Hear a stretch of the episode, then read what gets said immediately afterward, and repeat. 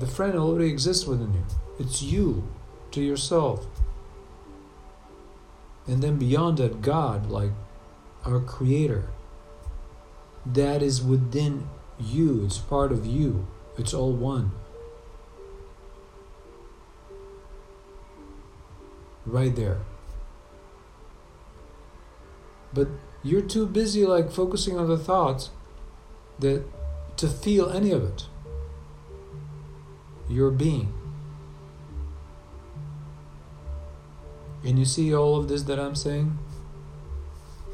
All of this your mind's going to take in and start to judge you for not focusing too much, not being with you too much.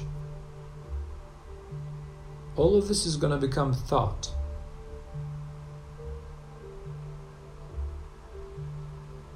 And you're going to be in a whirlwind, a hurricane of voices that are judging you for you not being so present. Well, that's another trick too. Again, whatever you can hear within yourself, it's false. Images, voices, thoughts. Forget about them. There has to be silence there. Focus on that one. You can feel it behind the thoughts, even while the thoughts are even happening.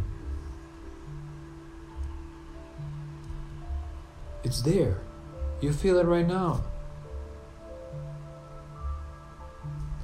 That's you. Stay there.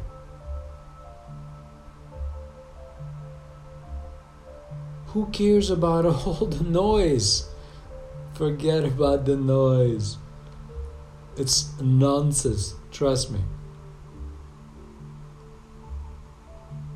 Don't try to analyze it, because you're going to get inside of it and get lost again for days. Just stay within that silence within you.